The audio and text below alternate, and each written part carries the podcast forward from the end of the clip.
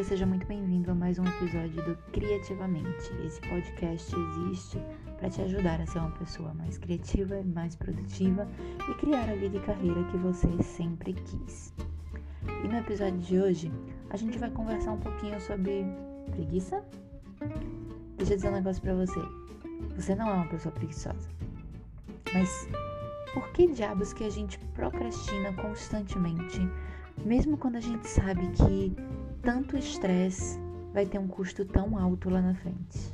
Nossa, a gente pensa demais nas tarefas, elas se tornam tão grandes e assustadoras na nossa cabeça que a gente procrastina. Ou pior, a gente nem começa a fazer.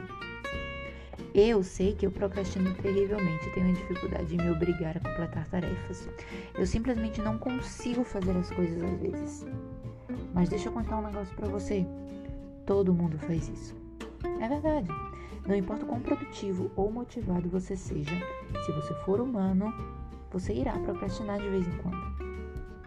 Mas a minha pergunta aqui é: e se a procrastinação não for sempre uma coisa ruim?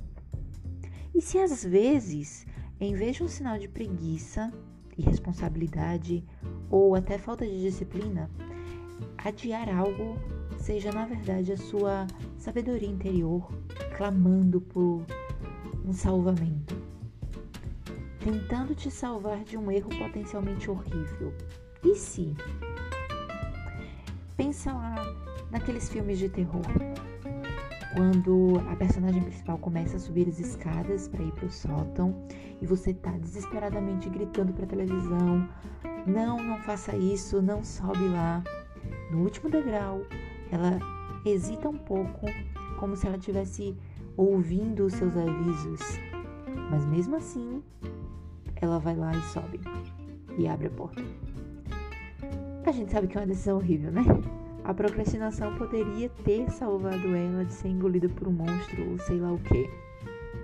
Da próxima vez que você sentir aquela vontade repentina de pisar no freio e fazer isso amanhã, entre grandes aspas, se pergunte se realmente isso que você está sentindo é resistência ou se tem algo mais por trás daquilo tudo.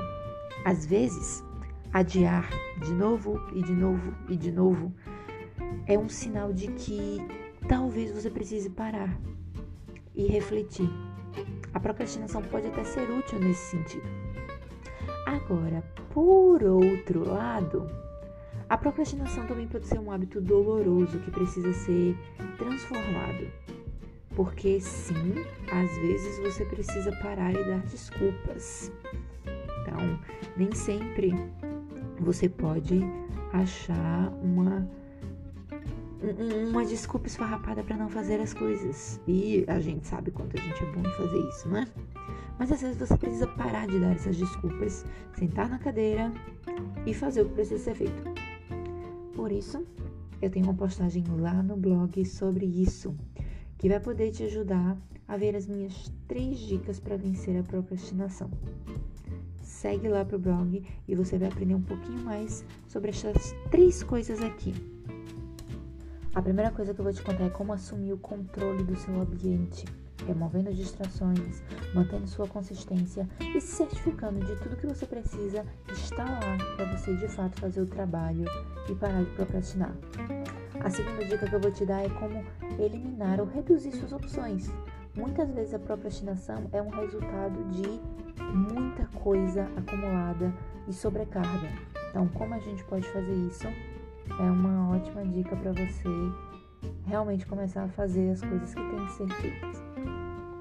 E a dica 3 vai ser usar a regra de Pomodoro. Eu dou uma explicada melhor e te encaminho para um vídeo no YouTube em que eu falo tudo em detalhes sobre essa técnica. Vai lá conferir esse post. Além disso, eu também te dou as minhas dicas pessoais e íntimas para lidar com a procrastinação. São quatro super dicas de como eu comecei a vencer a procrastinação e até hoje eu uso para evitar que esse hábito se torne uma constante na minha vida. Então, a procrastinação ela pode ter tirado o melhor de você no passado, mas a boa notícia é que você está no controle. E no final do dia, ninguém está te forçando a adiar o trabalho. Você só precisa das ferramentas certas.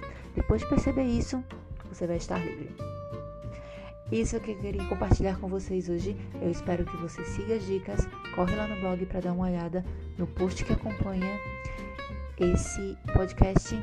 A gente se vê no próximo episódio e até lá, mantenha-se criativo.